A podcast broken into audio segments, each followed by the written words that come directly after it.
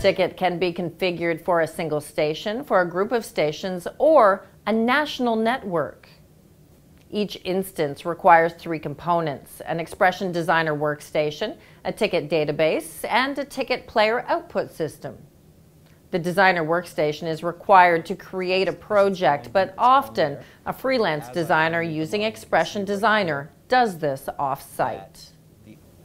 In its simplest form, Tick-it Solo combines a MySQL database and the Tick-it player solution on a standalone system to output a single channel of video.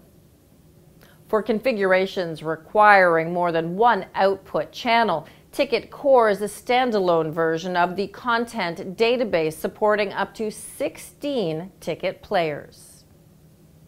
The Tick-it Blue Box player is an output only version of the XPression engine that connects to Tick-it Core.